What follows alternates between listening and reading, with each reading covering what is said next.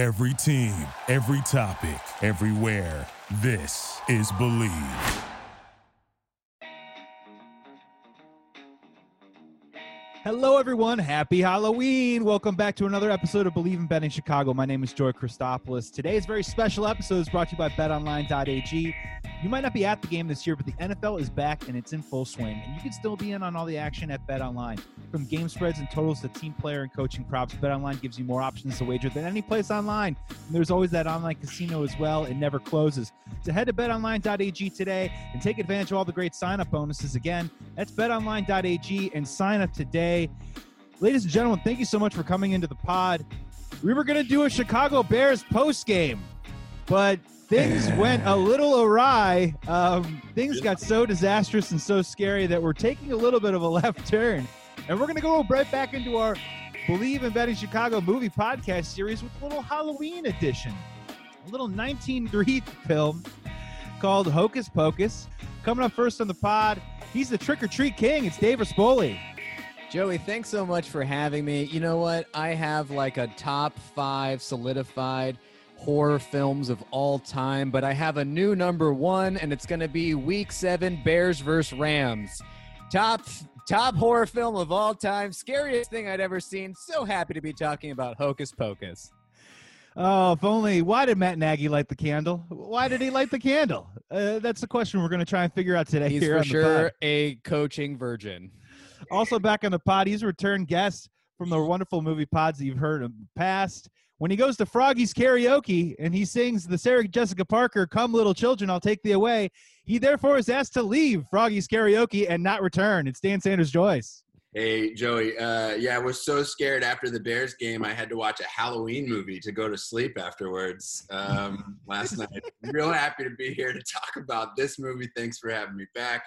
Uh, can't wait to get to the dance section. I've got some notes. Oh yeah, yeah. Let's dive. Let's dive right in. Let's just start off with movie came out in 1993 now considered a cult classic it's on disney plus it's in the recommended for you so it seems like people have come around and enjoy this movie now more than ever let's just start with you dave first when did you first see the movie didn't have to be in 1993 but do you remember when you first saw this movie uh, you know what were you doing and did you enjoy it at first This wasn't a theater film for me. I did not see this one in the theater. This one was a couch movie with me and my sister. Still one of uh, our favorite movies. It's one of the ones we used to quote as kids, watch every Halloween. I mean, it was just an instant classic in the Rispoli household. So I don't really remember if we watched it when it first came out. To be honest, I'm pretty sure we had a VHS of Hocus Pocus floating around the Rispoli household. Yeah definitely possible. The purple vhs just kind of maybe going from house to house. Hey can i borrow that? It's halloween. I'll bring it right back next week. We'll see what happens. Dan 1993 did you see the movie around then? When did you first see hocus pocus? And did you like it when you first saw it? Um, much, uh, much like Dave, it was not a, it was not a theater uh, movie for me. Um, I, it was also a couch movie. I'm gonna go ahead and get this out of the way right now. Halloween may be my least favorite day of the year. I, uh, I am with the firefighters in this movie that say it's the worst night of the year. Part of that is because I've been a bartender for as long as I have, and it is truly the worst night of the year.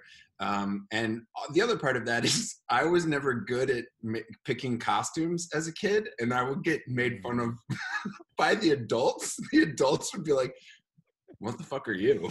and you're like i'm a potato they're like you're a potato they were terrible, and the ones that I like really kind of thought out, my mom made for me, and they were just she did her best, but they were not, they were not good costumes. Joey, Joey, just throw out the show syllabus. I want to dive real deep into Dan's Yeah, childhood. I, I just want to know so at 10 years old dan wasn't good at halloween so he became a bartender at 10 years old and then just ditched the holiday for the next 20 years Yeah, that's pretty much actually the way everything transpired. Actually, that's Actually, a sad state of affairs Yeah. uh gentlemen i did see this movie in the movie theater oh, Um, I saw it, I believe, in August, a couple months after it came out, and uh, really enjoyed the film.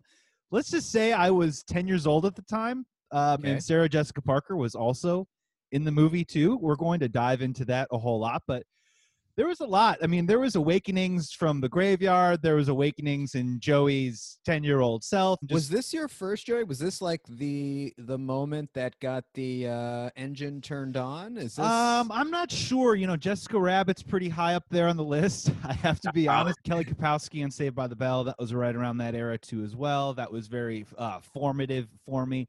And lo and behold, the movie really hammered home because let's just get right into the theme. It begins with these witches in the middle of the woods, two young boys wearing XXXXL large T-shirts. Uh, if you were worried, that literally they- went. They Go went to it. Party City and they bought the generic Shakespearean costume. Like, yeah, it looks like they went to uh, some sort of minor league baseball game for a team called the Colonials, and they're just handing out free XXXXXXXXL T-shirts. Um, and so they're trying to chase after, you know, Thackery Binx. His his sister Emily is being drawn into the woods by these witches. They're trying to suck the essence out of him, and unfortunately, it doesn't work. He fails. Emily's lost to the magic or the curse, if you will. But the Colonials come. They round up the witches and they're preparing to hang them. And and right before that happens, you know what happens when you're about to be hanged, Dan? I mean, you, you place a curse on virgins. Uh, that's the first thing that you do. Yeah. And as a ten year old, this really hits home for me right in the beginning of the movie because now the virgins are now the ones that are being, you know, I mean, they're they already get called out in the beginning of this film. It was tough. Man, from from start to finish, it's the beginning theme and the very last line of the movie. He goes, "I was I had to wait 300 years for a virgin to light a candle." Yeah, he really drives the knife in even in the last couple Yeah. lines of the movie, doesn't he? Man, For a Disney film, they absolutely roast virgins. They are Oh. like, if you ain't getting some, you ain't shit. yeah, you, if you thought American Pie was hard on virgins, check out Hocus Pocus sometime because Man. Honestly, uh, and then the film opens, and it's a hard time to track how old this main character Max is. So the basic character is uh, Max and his uh, younger sister. They move from Los Angeles, hip town, party town. They moved to Salem, Massachusetts, a town that's just obsessed with not just the occult, but the Halloween story that goes into these three witches, the Sanderson sisters, that wreaked havoc on their particular quiet little area 300 some years ago. Everyone's super into the lore, except for Max. And let's just maybe start here before we get into it. I mean, we can already tell this dude's a virgin right off the bat, right? Tie dye shirts.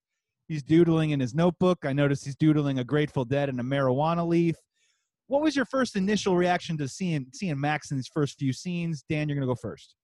I, I just want to say, I was not on board with this kid being a virgin right off the bat because that may have been the boldest pickup I've ever seen in my life. He gets schooled by a girl, writes his number down, gets up in the middle of class in front of everybody, and just goes, "Yo, baby, you just did something to me. Here's my digis." Yeah, Dave, hop in. Very Hollywood move, right? That's what I was gonna say, Joey. I I think that was great writing because you didn't even have to tell me. I knew he was an LA boy toy. I knew he was from out here. We do things bold out here. You just That is not the Chicago way. That may not even be the New York way. But here in LA, you just throw somebody your number, producer, girlfriend, doesn't matter. You got to do it. Yeah, my only question is, didn't he have like a reel or a resume that he could also drop on her desk too as well? I mean, I thought that's also the process that you go through. And let's just stick with the main character Max because this is a character that we follow throughout most of the movie. Seems like he's he's just he's not cut for this town, this Salem, Massachusetts. He wish he was back in LA. We're gonna get to the bullies in a second, but I just want to talk about Dave. We're gonna go first here. You know, when you're young and when you're frustrated, you know, where else do you take out your frustration on other than the set of drums on the top Yeah. on the top shelf? I mean, Yeah. let's talk about that. you don't just take him out on the drums you just do one steady beat you don't even just you don't even go solo you don't even go all over the toms you just keep one steady beat for about four measures and then you're out of there four to the floor baby and then it's all out Yeah, Dan, talk about that real quick. It wasn't an aggressive drum beat. I mean, is that what you do when you just try and get out some of the the feelies in the world? You just do a little bit of a slow tempo of Steely Dan. Listen, before Flow Temple Steely Dan, brilliant. Before we get too hard on Omri Katz, because we're gonna get hard on Omri Katz here in a bit. I do want to give him props. He was really playing those drums. That wasn't that wasn't like him just sort of like sitting behind and waving some sticks around. He actually was keeping that beat. He had the he did have a couple fills to start each one. um, yeah, go ahead, Dave.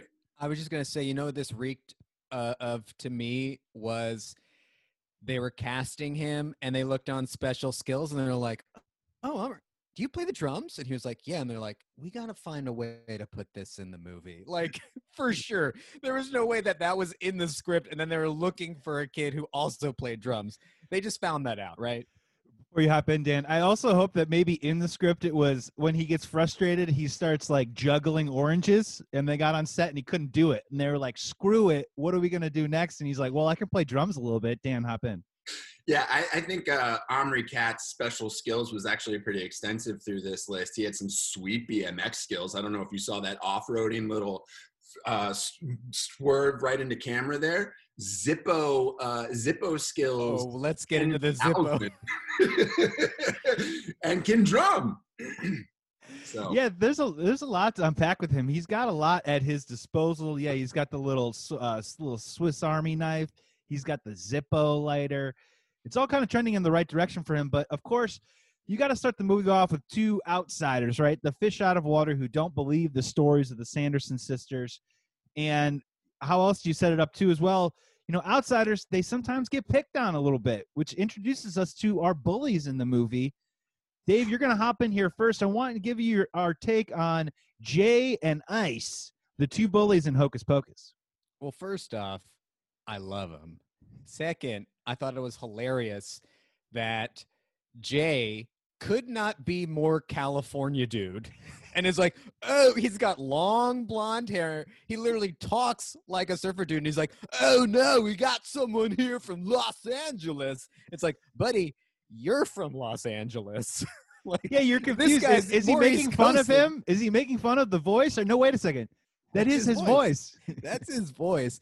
Also, I love movie bullies. They always wear like biker gloves with the fingers cut out for no reason. The wet bandits do it.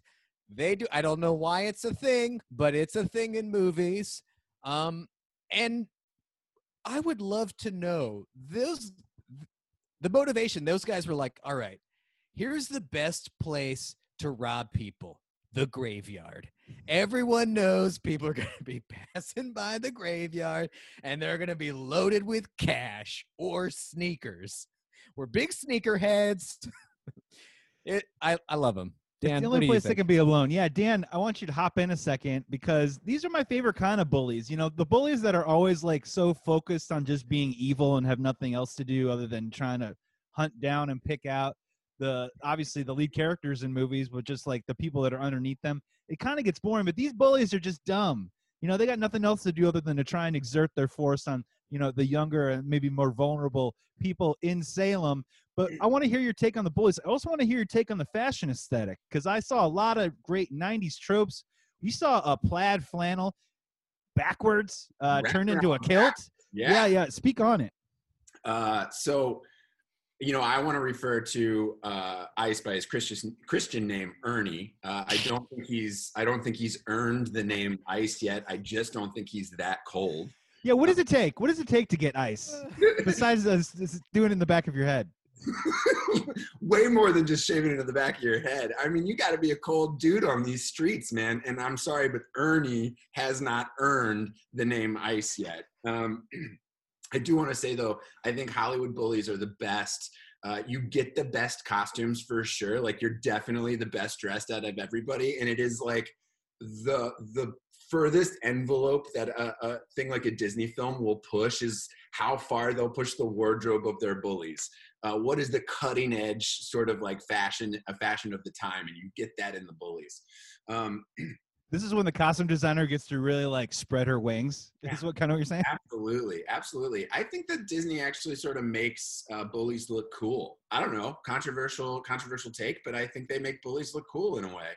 Um, yeah, man, I, I don't know. As far as like great bullies in in cinema history, I'm gonna rank these two actually pretty low. I think they're they're pretty lame bullies in my opinion. Uh, Yeah, Jay. Jay just the pauses with Jay. I can just get in and and with all the pauses between his cut downs, like I can get in and make nine of them before he gets his out. Oh yeah, and they get they're high fiving each other after every single. I mean, you know, act like you've been there before, bullies. Dave, hop in. I just love that Ice, who at this age even is hovering close to six feet, well over 200 pounds, same shoe size as Max, who's about my height, five five, probably a buck 30, soaking wet. Same shoe size. So oddly, Ice, very tiny feet. And maybe you're cracking something open where that's what he was made fun of as a small child. You know, he was a Mm, That's fat kid with a really bully. with really tiny feet. I'm also getting the vibe too as well of the actors that played those two characters. I bet you they were like best friends on set and they really thought that they were doing something amazing. Both Oh. thought that this was the big crack in their career. I mean, we're doing a Disney film. Bette Midler's in it. I'm never going to meet her, but she's in it. And then I could just kind of see them once the shooting is done, their their careers kind of going in different directions. I can see the blonde guy going to parties, people recognizing him, maybe doing pretty well with the ladies, and then Ernie is like you know behind the velvet rope trying to get in and they're looking at his name being like uh and you are and he's like i was in hocus pocus this is the after party and they're like i can't find you dave hop in I do got to say this too. Even though these guys are bullies, they're clearly also on Salem's top improv troupe because their miming skills. All bullies do this in movies. There's always a guy who's like, "Oh, what are you going home to your mommy?" And then the other guy pretends to be the mom and like, you know, everything they say, the other one like fully mimes out. Their miming skills really good. J- Their space work on point in this movie. that's really helpful sometimes you need to be performative to get your jokes through dan hop in and then we're going to get to the witches I just want to say, both of these guys are still working in Hollywood.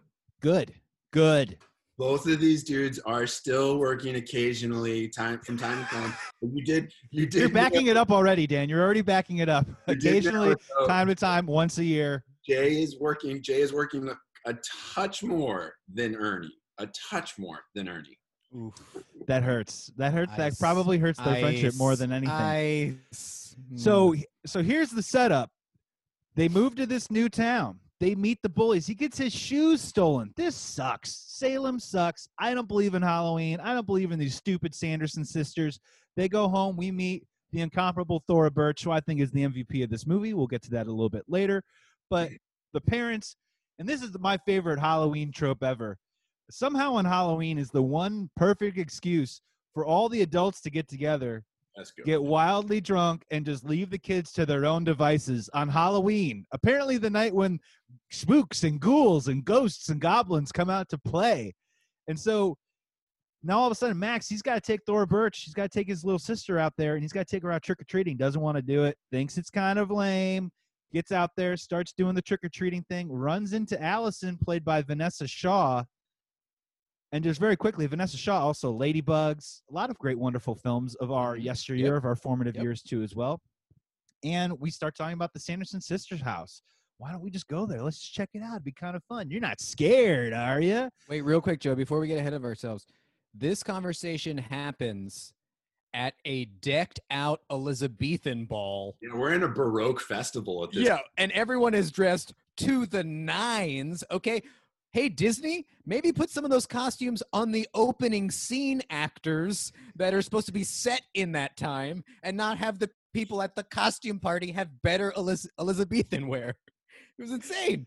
That's a great point. And that was a very creepy party too, as well. Who knows what would have transpired as the clock struck twelve on that party? 100% a sex party. That's an eyes 100%. That is an eyes wide shut party, one thousand percent. Yes. So Allison, the daughter, and played by Vinessa Shaw, is like, let's just get out of here. And before we just get to the house, just real quick, there is that vibe on trick or treating. Did you guys ever have that feeling? You know, Dan, your traumatic experience with Halloween aside, being a being a potato uh, or or being a stalk of celery every Halloween. But Dave, didn't you ever have like a trick or treating where you're going out, you're going from house to house, and aren't you just kind of looking for trouble? Not like breaking the law, but like, aren't you kind of hoping something scary happens, or wouldn't you be more willing to maybe go down that dark alley than you would any other night of the year? Definitely, Joey. And I've peed down a lot of alleys and a lot of Halloweens. But I will say this as I was going through my Rolodex of old Halloweens, I realized that for one Halloween, I was those bullies, Joey. I went to a buddy's house, okay? He spent cash on really good Halloween costumes. Freddy Krueger, Mike Myers, and Jason, like the full getup, and me and a buddy. I was Krueger, of course. I'm not tall enough to play the other two convincingly. We all were those people, scary, scary people, and we just hung in the bushes of his house, put the bowl out, and we scared kids all night. And one kid got so scared he was just shaking. You know, because back in Florida, I don't know how they do it in other places. People used to do um, pillow sacks, like pillowcases. That's what they. I thought carried you'd be around. like they used to put alligators in pillow sacks. I don't know how they did in other places. We did it in Florida. snakes and alligators and mosquitoes. Yeah. No, it was a pillow sack because you could just hit so many neighborhoods and get so much candy. And this kid dropped his entire pillow sack of candy and ran away. And then we went to grab the candy and we were like, I was like, oh, why is this candy wet? He pissed himself. We made a child piss his pants and then we took his candy and we just kind of rinsed it off and probably ate it. It was, the This- rapper's this is- still good. This is why Dan doesn't like Halloween. People like me, monsters. Dan, hop in. So th- this is what I want to say. This is why we do this, right? So we can get to the point where art holds a mirror up to real life. And it causes you to take a second and sit back and realize the damage that you've caused to take away a night like Halloween from guys like me. they used to call me frozen water.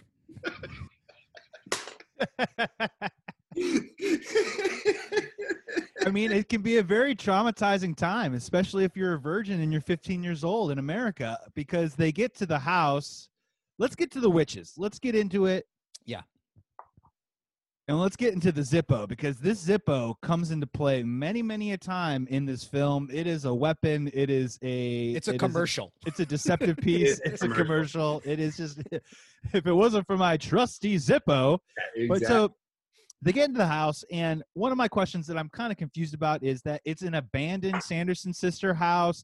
They never really made it. They made it a landmark because they never knocked it down, but they also somehow were able to put sprinklers in it some 10 to 15 years ago, and, And then they never, yeah, and they never went back into it. And the Virgin, God, if I had a nickel for every time a Virgin fucked something up, uh, goes and he lights the candle, and then all of a sudden, Bette Midler, Sarah Jessica Parker, and Kathy Najimy, the the ladies on the poster, the three witches, are alive and well, looking a little bit. Uh, you know, they they were looking a little bit old, but now they're like coming back, and now they need to all of a sudden find as many children as they can to be able to survive the night. Let's just open up the floor on the witches. Personally, it still stands up really well in my opinion. Just the chemistry, the interplay. Some of the lines are a little hokey, obviously, uh, you know, trending towards a younger audience.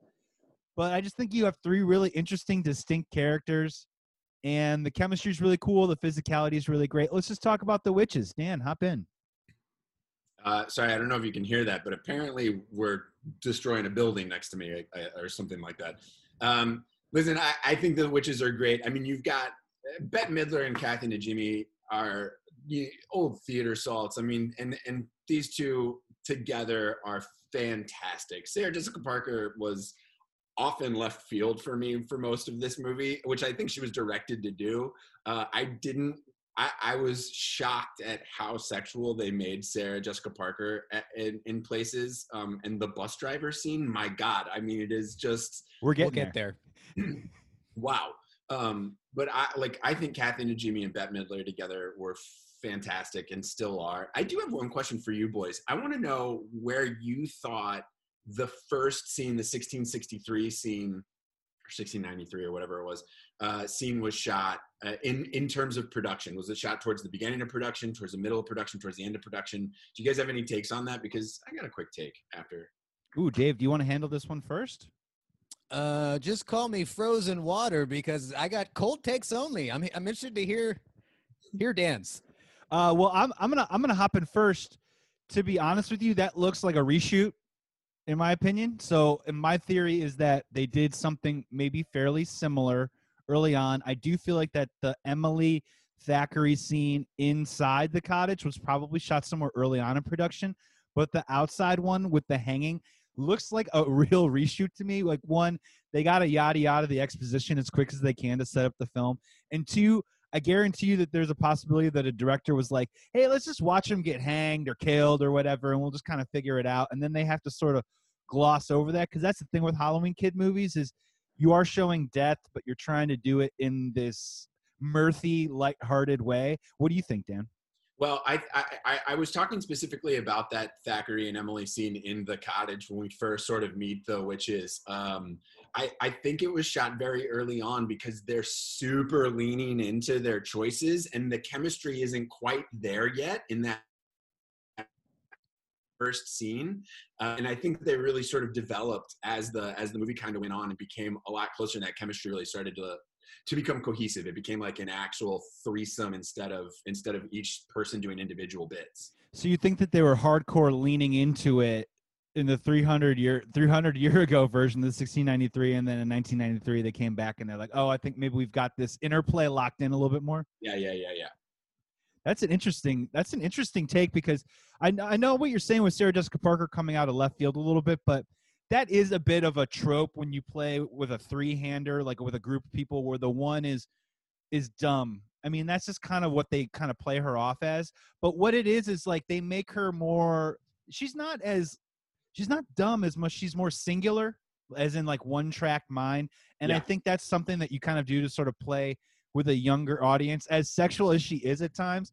Also, she's just kind of a kid, sees a spider on the ground, picks it up, eats it, sees yeah. something fun to play with. Ooh, can I have that? It seems to be playing more towards a younger audience, I think. Yeah, for sure. And I mean, we don't have to spiral down on the on the effectiveness of the triangle of the three sisters, but uh, you know, the Kathy Najimy is also a dumb, a dumb character for, you know, for doing that. Bette Midler is also dumb. She's just the leader. It's the blind leading the blind, you know, which I think is a kid's trope. We're gonna make the evil as dumb as possible. They just happen to like they always get foiled at the end by kids. let's talk about that dumb evil. Um, they're released. They're happy to be released. They do get tricked very quickly by the Zippo, something that will happen constantly throughout this film. And you know what? I don't blame these ladies. They think that the water is going to melt them. It doesn't happen, but they get up and then they conspire a plan. One, their book gets stolen their creepy, weird one eye book, which is actually maybe the scariest part of the movie, is that book with the one eye that can look around. Max steals the book, he books it, and they have to get the book back, and they have to get all the children so they can steal their energy by sunrise so they can stay eternal and young forever. Another metaphor, a strange metaphor, parallel with virginity and also with staying young and beautiful forever and then dumb evil ensues. You get a lot of fish out of water stuff, but you also get this concept of Dave, you know, if you're down by 21 points as the Bears were last night, let's say, you would think that you might want to come out there with a sense of urgency. Were you feeling the urgency with the witches, or were they, I don't know, getting sidetracked from time to time? Yeah, they got a little sidetracked, Joe. They did, but they've been they've been gone for so long. They had so much to catch up on. I mean, things like roads, which seems like they knew that roads existed, but then they were confused that they were, you know, um, you know, catching up on all the modern things, but then suddenly knowing how to do a cop joke when they pull up next to the car and knowing what a cop would say as they pull someone over. Knowing what a driver's um, permit is. knowing what a driver's permit is. You know, but so those things weren't shown on film, but obviously based on what was happening, the givens, they obviously went and learned those things, Joey. So those things take time. so the game is afoot. It's a real cat and mouse. These witches are after these little kids with the book. The, the, the kids are just trying to survive the night and trying to figure out how to maybe send these Sanderson, Sanderson sisters back into 1693, which begins a fun little ride of set pieces here. We're going to go through the aperitif of side pieces because we meet some really interesting characters. Let's just start first with Billy Butcherson. They go to the cemetery trying to get away from the Sanderson sisters. They hop on their brooms. They start circling them. And just as they think that they can't land to steal the kids away, it's not about what's going them on the ground. It's what's coming up from the ground. It's Billy Butcherson. Enter Doug Jones. Probably an early early character role for Doug Jones, a guy who now for the next what 25, 26, 27 years, I mean, Shape of Water, Fantastic Four, I mean, the list goes on and on. Pan's Labyrinth, so many different amazing films. You know, this guy is in theory Andy Serkis before Andy Serkis. Is that fair to say? Yeah, and definitely. let's just talk about the Billy Butcherson role because I also really love the interplay that he was dating Bette Midler and was found sporting with Sarah Jessica Parker. Sporting, you can take that forever you want. And he was poisoned, and then his mouth was sewn shut, so he can never ever speak another vile thing again. Dave, just hop in with Billy Butcherson. Your take on the Doug Jones performance? I mean, I thought the physicality was amazing. Uh, I mean, I I vividly remember that character as a child. Uh, I remember that was one of the scarier parts, and then was really happy when he very quickly turned and became good. You find out he's chill, yeah, Yeah. and you know the bit with the cutting the mouth open and and spitting out some dust and a feather. I mean, that's as classic as it gets, Joe. Yeah, those are real moths. Actually, he actually put three. uh, No, for real, he put three real moths in his mouth, and was holding them in there, and then released them. That is not CGI. That is Doug Jones putting mouths moths in his mouth. Dan, your thoughts on Billy Butcherson? And just you know, this is the first moment where you're like, "Uh oh, wait a second, spin-off series. What happened to Billy back in 1693? What you know, he definitely got crossed and done dirty." Yeah, uh, listen, I think that from the second we see Billy Butcherson turn around, see what's on his headstone, and react, we know we're in for a ride. And I'm going to be honest with you. I think that this movie, it, it- the linchpin of this movie is Billy Butcherson. I don't think you have Hocus Pocus without Billy Butcherson. That's my take. Well, I mean, you've got the gag of his head getting knocked off. You've got your Halloween frights right there. You've got Happens a little twice, fun- by the way. Yeah, you got a fun little. Head comes off twice. The director says, "I gotta have it again." Well, he, he's got to get the head off so the so Thora Birch can get out of her protection of salt. Which remind me about salt. We got to talk about that. So Uh, much in there. Thora, Thora Birch. Also, why is the salt so hidden in the in their cu- cupboard? It's salt. Why is it on the top shelf all the way in the back that you have to look for it so hard? It's salt. Cumin, oregano. Um, like, Oh, I I bought this salt special. Stay Yeah. away from this salt. I'm gonna go out to the store. Don't touch Yeah. the salt. Thora Birch gets out of her protection salt ring and goes and gets his head for him, and that's what gets Thora Birch picked up in the first place, or Danny picked up in the first place. Well, and it's also the one character other than Thackery Binx, like this these witches, you know, they got an enemy list that still is trailing them to this very day. You know, Thackery Binx is the cat is one of them, but also Billy Butcherson when he comes back, they enlist him to help him. But you know, he's still kind of bummed about what happened. He probably should have married Sarah Jessica Parker. They moved and had a nice little cottage. You know, she could have just gone around casting spells on mice and other weird things, and he could have just whatever chopped wood and lived a merry life. Didn't really work out that way, did it, Billy? So let's move on. Next person, they get into town and the bus pulls up. What is this contraption? It's some sort of gliding, some gliding mobile of some kind. And let's just sit in the bus driver for a second. I mean, gentlemen, if there's any role in this movie that you could have had, how is it not the bus driver? Dave, go first. well, Joey, I I wouldn't pick the bus driver. We'll get to who I would pick. Okay, there's a little little bit of a, a switcheroo. Uh, you know, I like a character with a with a with a little secret. So uh, there's definitely one of those coming up. But bus driver, classic. I mean. I assume his name in the script was Pervy Bus Driver. I assume that's how it was. Uh, obviously, this is pre woke Disney.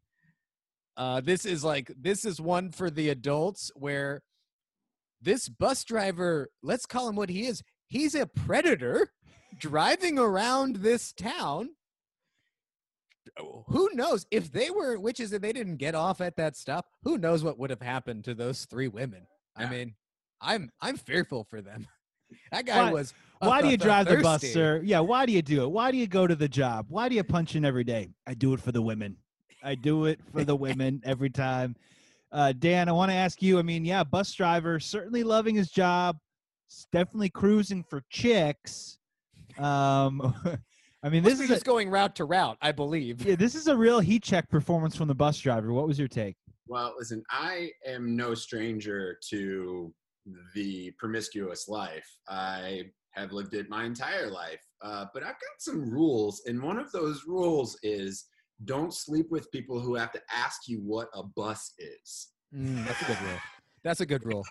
That's a good rule. We have gotten to a point where they don't have the mental cognition for me to sleep well at night knowing that I've slept with this person.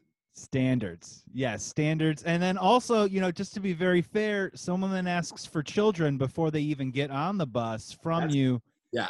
I mean, that's a lot for me to take personally. I'm, I'm more of a slow roll kind of guy. Um, Skip a beat. yeah, This yeah. didn't skip a beat. He was right there ready. I mean, it'll take me a few tries, but I'm sure we can make that happen. Look, it's very clear that the city of Salem does not give a fuck about kids. They're last on the list, okay? If it was 2020, we know where they would be, which side they would be on. Kids are dying. We don't care. Send them to school. And that's the funnest part. There's a whole nother movie going on with the adults in this film of like it just sort of seems like this is just the one day out of the year where all the adults in Salem just get to say screw it to the kids. Whatever happens, happens. It's a purge situation. Just let them all handle themselves for one night because we're going out and partying, which brings me up to the fake cop. Yeah. Now They're running away from the Sanderson sisters. You know, they got to find the authorities. And what the kids do, they actually do the right thing. They try and tell their parents. They can't find their parents. They try and tell an authority figure. They go up to the cop. They explain to him that the Sanderson sisters are back. Of course, he's not going to believe them, but the cop gets up and immediately starts grilling Max about whether he's a virgin or not. You know, just again, again, another another black mark in Salem. If you are a virgin at 15 years old, something is wrong with you, sir. Let's just talk about this fake cop for a second because gives him a piece of advice, tells him to scram, and then comes out with one of his his girlfriends to hop on a bike, and they're going out to party hard. Dave, your take on the fake cop? Well, well, this is the role I would choose, Joey. This is the dream role right here. I'll tell you why, Joey. This is all you want in a tiny little co-star in a feature film. Okay, bus driver. Yeah, one note. Here's what you're playing. You're thirsty. You're always going to be thirsty. Same as you are at the beginning of the scene, as you are at the end of the scene. This cop has layers. He has depth. He's He's got a a cop. secret. He's got a little secret. That's so fun to play. He gets to play Mr. Cop role to start off.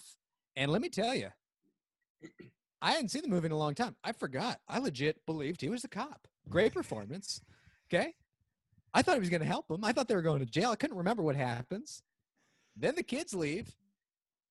Then the woman gets on the back of the bike. You realize, oh no, he's just a biker dude who pretends to be a cop because it's Halloween. And then you go, then why was he just roasting that kid about being a virgin so hard?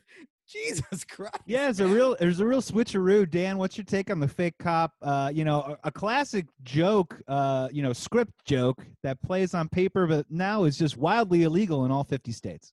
Yeah, well, I'm gonna agree hard here with my compatriot Dave Rispoli on this one. I mean, I, to be completely honest, it'd been a while since I'd seen it, and I was like, he's gonna take this, he's gonna take Max to jail. He, that when and I, and I tried to remember like For being a virgin. what's the jail scene, and then the roasting on the Virgin, and I was like, man, I mean, they kind of nailed cops from the future. Uh, at least they got that part right. and then you find out that he's just dressed up for Halloween, and I felt like an idiot because I was like, ah, Halloween? Of course he's dressed up. Why didn't I see this? But listen, they did great on the. He did great on his costume. I should have been a little more, uh, a little paid more attention to his bike because that is not a standard issue cop bike. There's no red and blue lights. We we could have seen it. We they gave us the clues if we had looked hard enough. Uh, but really well done on Disney. Really well done on the actor, Dave. I didn't think of it, but I'm going to agree with you. That's the role to have if you're if you're going out there for for a day player on this thing. Yeah. It also makes you think that you were allowed to dress as a fake cop back in the 90s, and then the movie came out, and like legislators across the country are like, "Well, we got to put a stop to this right now because this this is this could play itself out in real life, especially if witches come back to life." I want to move over real quick to the role that I would have wanted to play. They're out, they're out and about. The kids are everywhere. There is a lot of fun side jokes about like angels and what these kids look like, and then they finally get to what they call Master's house. Garry Marshall dresses the devil. Now this is the role for me right there. Um, real fantastic, uh, real fun scene, real tongue in cheek. Obviously, Garry Marshall and Penny Marshall have a huge history with Bette Midler and Kathy Najimy, and I don't know if they worked with Sarah Jessica Parker, but it's kind of a bit of a, a coming home, a meeting of the minds. Really funny short scene, but just packs packs a lot in a small amount of time. And Penny Marshall and Garry Marshall being married, uh, a little strange. Doesn't age super great, but it does uh, feature my favorite line of him taking the candy and chucking it to Kathy Najimy's character and going, "Go long!" and like, "You could have been a tight end." Uh, this is one of my favorite scenes. That's the role that I probably would have played in this movie. He's incredible in this. I mean, I had some real belly laughs during that scene. This time around, it was great. Uh, just, I mean, talk about playing playing finding the game right that this is this is satan and everything he says is from satan's mouth and and the uh the miscommunication's great uh and he's fantastic in it and she's fantastic in it as the disgruntled chain smoking mom who's just uh, like doesn't want to she has got curlers in her hair which they think is medusa's snakes i mean this scene is classic comedy yeah, it's actually probably like the best written scene in the movie in terms of like jokes and what you're actually driving towards and when you're trying to skewer the the witches and the Halloween and everything. Dan, I want you to hop in. Penny Marshall, Garry Marshall being married, a little weird or all in good fun? Uh, I, you know, it was all in good fun for me, but I do take your point. It does not age very well. Let's talk about the fact, though, that Garry Marshall fucks in this movie. Like the dude fully is expecting a foursome when he invites these girls in. He, I think he's even thinking, maybe I can get Penny in on this uh, this little this little escapade as well. The dude is told. I, why else is he inviting three grown women into a not party? what is? Uh, yeah. yeah, and yeah, Dave, I want you to hop in. And also, we're both married. Uh, if three women went walked into your house and you said to your wife, "They're calling me master," this is a good thing. Uh, it, it wouldn't work out, correct? Yeah, I think that scene went on a little too long uh, to touch on reality. I think the scene would actually go, "Hey, I brought these three women out. They need to leave. You need to leave. I'm so sorry. You need to leave right now." And then what do you want? They were calling me master. I'm sorry. And then you sleep on the couch, and that's that. Oh man, uh, really fun scene. That's probably the guy that I would definitely play in the movie. And from there, a lot of hijinks start to happen. They seemingly defeat the Sanderson sisters for a moment. They are able to steal the book. They burn them alive, which doesn't really work. I don't. I get the logic, sort of, but it doesn't work. It doesn't that, happen. That, that was my favorite uh, little like writer way out. You know, the writers were like, okay, we got to figure out a way to get them to uh, uh what is it? A kelm? Is that what it's called? The uh, the pottery. Yeah. Yeah. Trying to get them to there. They're like, okay, we need her to connect the dots as a character. They're like, yeah, but they're outside in an alleyway. They're like, just throw an old stove back there. there's, a, there's a full stove. Yeah. In an alleyway that she's hiding behind, and then she just happens to like right push the door of the stove open, and that's the idea. But it was a bit of a stretch, writers, but we'll give it to you. Well, we'll there's, a, there, there's a lot going on. Like she's so emotionally connected to the book, and then once they have the book and open it, she doesn't even know what's going on with the book until she sees the light far and off and away. That doesn't make a whole lot of sense. Dan, let's. I think we're at that point right now. Let's start to just poke some holes a little bit. You know what? What didn't make sense with you in this movie a little bit, and uh, what do you think? Maybe they they stretched their creative licenses in areas oh god I, I i mean where does one start? Like there's there's there's jumps and and plot holes all over the place. Uh you know what uh, dave if you got something right off the bat let's let's go yeah well i just want to talk about the main theme of the movie next to being a virgin is laughable. The main theme of this movie and i'm really happy it's the three of us doing this podcast because we all have sisters and the main theme of this movie is treating the brother sister relationship like lovers. Like these guys want to give it all to make sure they spend eternity with their sister, just their sister. It's really weird. I love my sister Amanda. If you're listening to this, I appreciate your support. I love you, but not gonna happen. Why are they doing that? Why are they making it that the moral of the story is there ain't nothing better than your sibling? The relationship between a brother and sister. Well, my main one is, and we haven't really hit it. Let's talk about Thackery Binx for a second. So let me get this straight. Thackery Binx, XXXXXL t shirt, screws up in the beginning, and his sister is placed under this curse, and her energy is sucked away. He gets turned into a cat. So now all of a sudden you're asking yourself, what is his incentive? Is not his his incentive to have a virgin light this candle and have the Anderson sisters come back so that he can break the curse and not be a cat anymore and get back to his sister? He does say that every year he guards it in case someone comes around to light the candle and then he would be ready to stop the Sanderson sisters. But I call false logic here. I would think, if anything, he would be inviting these virgins into this place to light a candle so that he can get back to his life so we can get out of this curse. Dan, hop in. Yeah, I mean, he actually even tries to stop Max from lighting the candle the first time. He jumps on him and try and and pulls him to the ground. Uh, he Makes gets, no sense. He actively in the way of Max. Unless, listen, you look at Max, maybe you don't think virgin. So you're saying this kid can't light this candle. I need an actual virgin. I get it. He's an LA hot boy. He's an LA. He's an LA boy toy. He I wears sunglasses at night. He has a Zippo lighter. We get it. He's white hot. yeah, the guy's a rap singer for for Halloween. Um, you know, I, I think that my biggest thing Rap singer. That is singer, yeah. that's I- exactly what they say. Oh, were Uh, these, were these writers white? I need to check. Another another uh, another failed Halloween costume from Dan's uh, youth. Also, when he was just a rap singer. a thousand percent. Uh, uh, but you know, one of the things that that didn't work for me was one. Listen, Max is screamed at, told not to light this candle. We apparently acquiesce when the cat tells us not to, and it, it brings us to the ground. Then Max gets up and lights the thing anyway. And these kids are not, uh, Vinessa Shaw and Thora Birch are just like, well, here we go on a wild adventure. I'm furious at this point if Max does this in front of me after I've explicitly begged with him to not do it and let's go. Dave, hop in. Big logic question here. Need to see this as an audience member. One person attempt to blow out the candle. No one tries to do that at any point. We need to see someone try to do that and then go, oh, it's not working. Before the whole movie, I'm going, Just blow it out, sneeze by it, and it's over.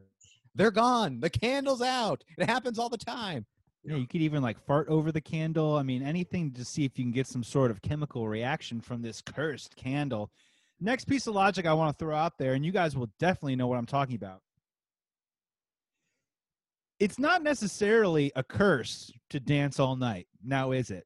Um, I now a fantastic scene. Bette Midler finally, you know, written in her contract. I got to sing in this movie. You figure it out, and you just let me know what time and date, and this is what I'm gonna do fun Halloween adult party. You know, the mom's dressed as Madonna. The dad's clearly drunk because he tries to kiss Vinessa Shaw's hand, which doesn't age very well at all. But I definitely remember um, being with you two gentlemen in 2009 at a little place called Lollapalooza uh, when we had the VIP passes. And I don't remember any sort of curse happening to us to have us dance all night long. I just don't see that logic necessarily. Uh, Dan, I just want to hear your thoughts on that one because they made it seem like that they couldn't stop dancing. Well, we've been there before, and it's happened. Uh, yeah, I I found no curse in that. Uh, as the saying goes, you cannot spell dance without Dan. Um, Mm. So I am rather used to lengthy sessions of grooving and moving.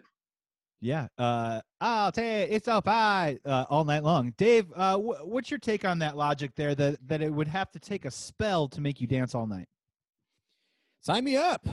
Sign me up. I mean, What that we doing? Daft Punk, Jamiroquai? Just that party looked awesome. Yeah. Okay. Really good cover band. The Skulls, I believe they were. Really good. They were playing the hits. Everyone was bumping. The costumes were on point. That's what I love about Halloween movies. Halloween movies, no, there are no Dan Sanders Joyces in Halloween movies. No one skimps on the Halloween costume. They're decked out in the to the nines. The houses are decked out perfectly The art department always goes full throttle. They don't make any house lame. That party looked bumping, you know. And if it, and if you can do it all night till the sun comes up, and by the way, the mom still dancing when she got out. Like the spell was over, she was still she was still dancing. Still grooving through breakfast. Yeah, that's a great point. That it definitely seemed like Salem blew its fiscal yearly budget on Halloween, um, and said we're going to allocate all of our dollars. You see those huge potholes in that street over there? Uh, just drive around them because we got Halloween's right around the corner. They can't Yeah. even afford real cops. yeah, they can't even afford real cops. Dan, hop in. I just want to say I, I n- I know that none of us are scared of a curse that makes us dance all night because I've been to both of your weddings and we did exactly that without the curse. So Big bring on the curse, bet. Bring it on. Yeah, so all you kids out there that are worried that some sort of spell is going to make you dance all night long, don't worry. It's just called Jamiroquai. Yeah, it's just basically what it, what it is. Uh, it's time, guys. We're going to start to wrap up. I just want to hear real quick. You know, what's your favorite? You know, who's the MVP of the movie for you? What was the favorite part of the movie for you? And um, I don't know if you have a favorite line, go for it. It's not really a highly quotable movie. It's kind of more about moments and characters. So I'd just love to hear about what your favorite aspects of that are. Dave, if you want to go first. Sure. I mean, for me, it was all about the Sanderson sisters. They're incredible in this movie, the comic timing. But really, for me, Mary. I mean, Kathy Najimy is so funny in this movie. Her physicality with her mouth, how she kind of like always is talking out the side of her mouth, and her riding a vacuum. Sign me up. You know, it's just when she gets stuck with that, when it goes from broom to mop to vacuum, and then they also have like the uh the SFX of the of the vacuum noises as she's like riding it around the entire time, which I thought was very very funny. Uh, but she she's just so funny in this movie, and uh, I I actually spent most of the movie just watching her because of her facial expressions to everything. She almost hangs on every word Bette Midler says. It's fantastic to watch. Yeah, it's a great credit to her. I mean, what is her character arc in the movie that she can't smell children? And then the end of the movie, she can smell children. I mean, there's not a lot to work with there. Very true. So good on her. Dan, you know, who's your MVP or what's your favorite moment of the movie? Uh, I got a dark horse for my MVP. The MVP is actually the English teacher in the beginning that tells the tale of the Oh, Sand- she's great. Yes. Because I wish that she was my English teacher. She Yes. was incredible. She loved that story so much and she told it very well. Um, I got a question for you boys. One more question for you boys. Uh, since this is typically a sports uh, podcast, let's talk about Max's swing. Why is he choking up so far on that bat? Wow. Yeah, I don't know. And great question too. He's not clearing the hips either. Um, I'm kind of curious. off the shoulders. You know? Yeah, yeah. I don't know exactly who, what he's expecting to, uh, what kind of damage he's expecting to inflict there. It definitely looked like he hadn't really picked up a bat in a while. I'm also kind of curious. I don't remember exactly where he got that bat from. Yeah, it came out. Um, yeah, maybe it was uh, yeah hidden behind the salt in the top part of the cabinet there.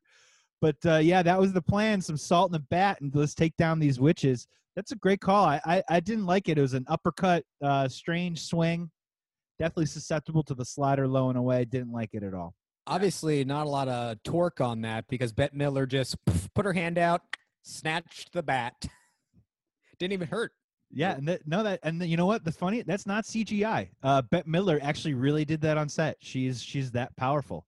Uh, I also would just like to say, on to that point, Max was kind of a wuss. I mean, like he is always the last one up. Vinessa and Thora Birch are always up first, helping him up, and he's not really taking the brunt of much. You know, the one time he got tossed over the drum set.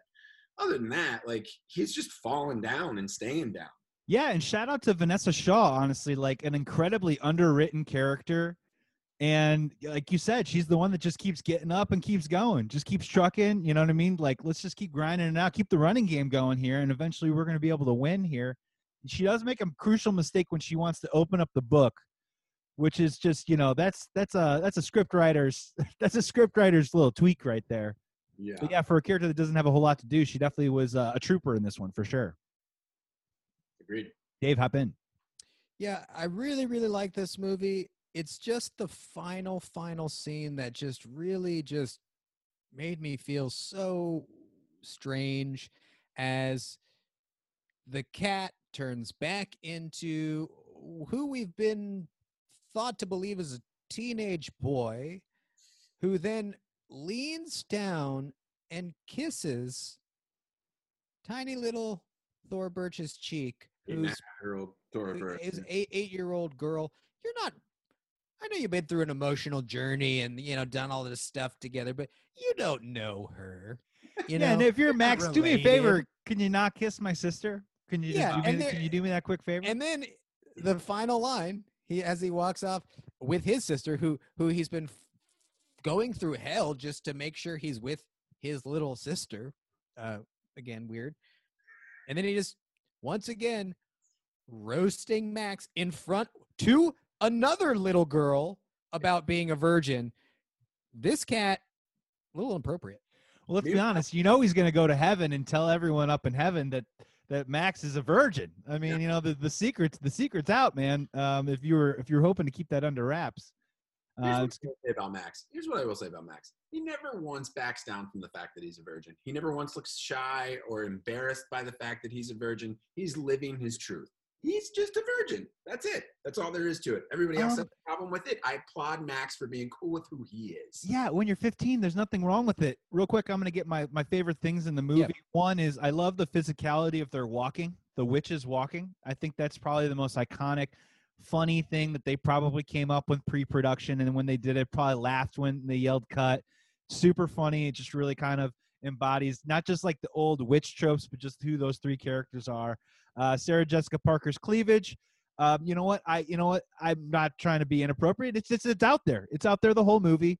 It's just out there, and and I'm applauding it. And then the other one is my MVP's honestly Thora Birch, um, who went on to have a really great career. This is one of her first movies, and they honestly give her a lot of like the heavy lifting, like all the like emotional tenors of you know what it's like to you know be like on the outside looking in you know when the cat dies even in the end of the movie you were just talking about you know she gets the final shot of like tears streaming down her face when this story concludes and resolves itself in a positive way they give her that emotional part and i just think she's just a great she's obviously a talented actress now but even as a child just an amazing talented actress even back then dan hop in Yeah, Thora Birch. I got some some quotables from Thora Birch. Uh, even though you're right, this movie isn't quite the most quotable movie of all time, but she had some she had some good ones for me.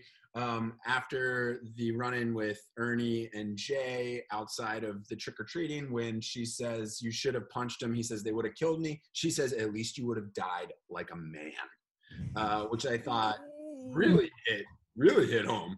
Um, the second one was I could never wear a costume like that because I don't have any. What do you call them? Yabos. yabos Oh yeah, Yeah. Yabos. Call why I didn't call boobs Yabos uh, and still don't is beyond me. So here I am making a proclamation from he- henceforth. I will always refer to breasts as Yabos.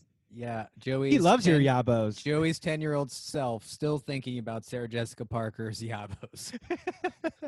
it changed my life dave It it did changed my life It did, it did apparently.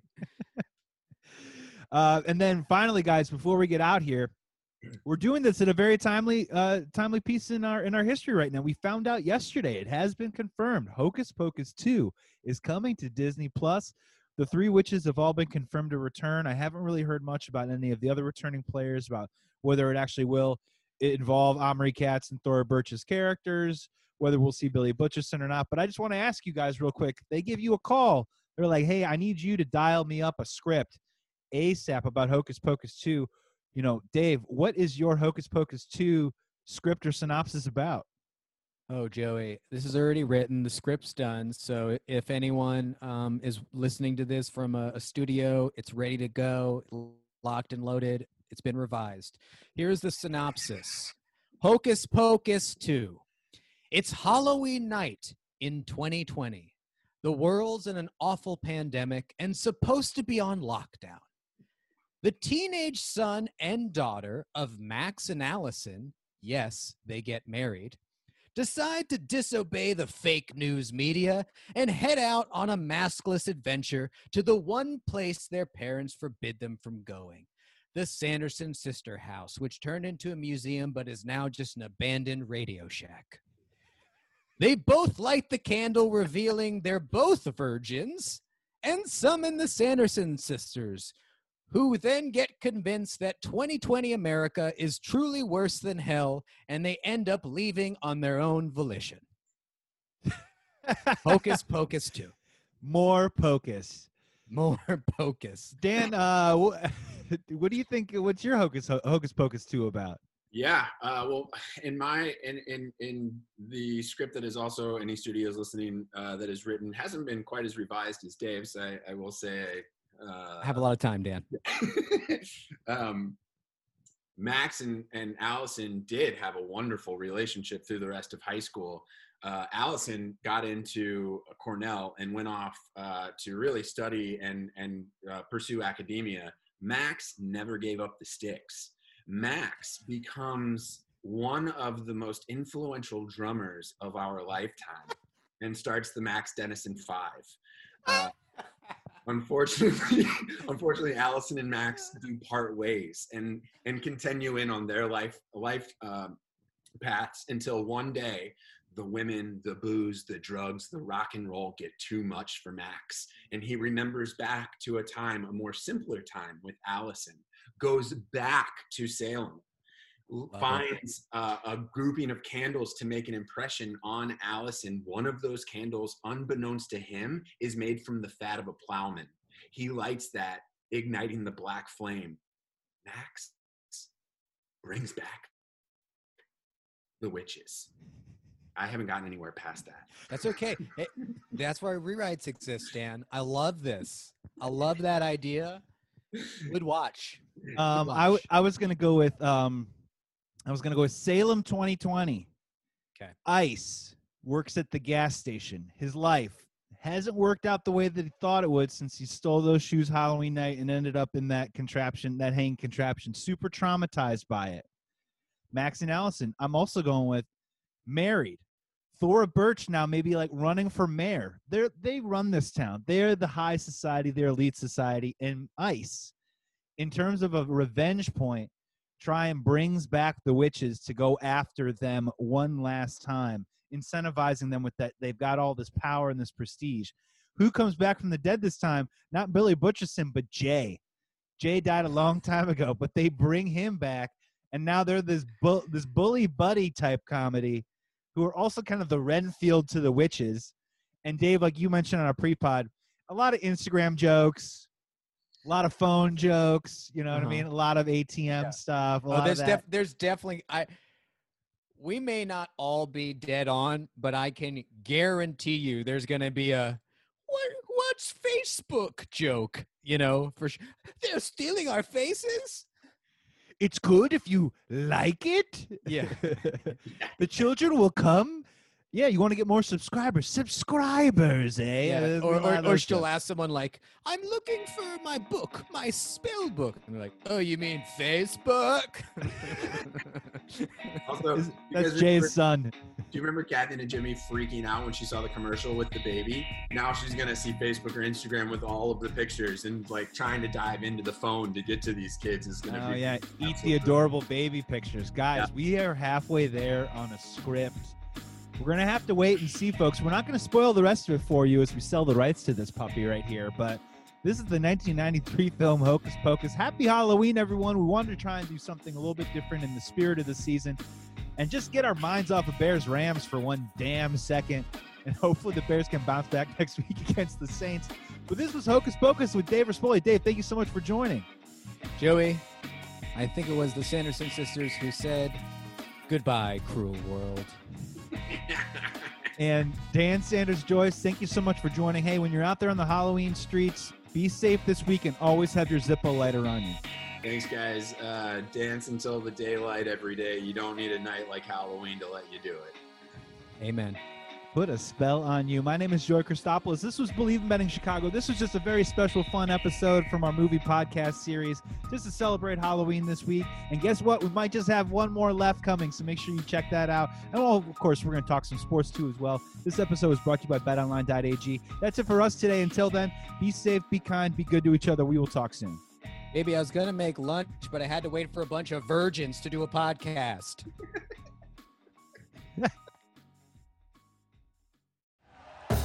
Thank you for listening to Bleav. You can show support to your host by subscribing to the show and giving us a five star rating on your preferred platform. Check us out at Bleav.com and search for B L E A V on YouTube.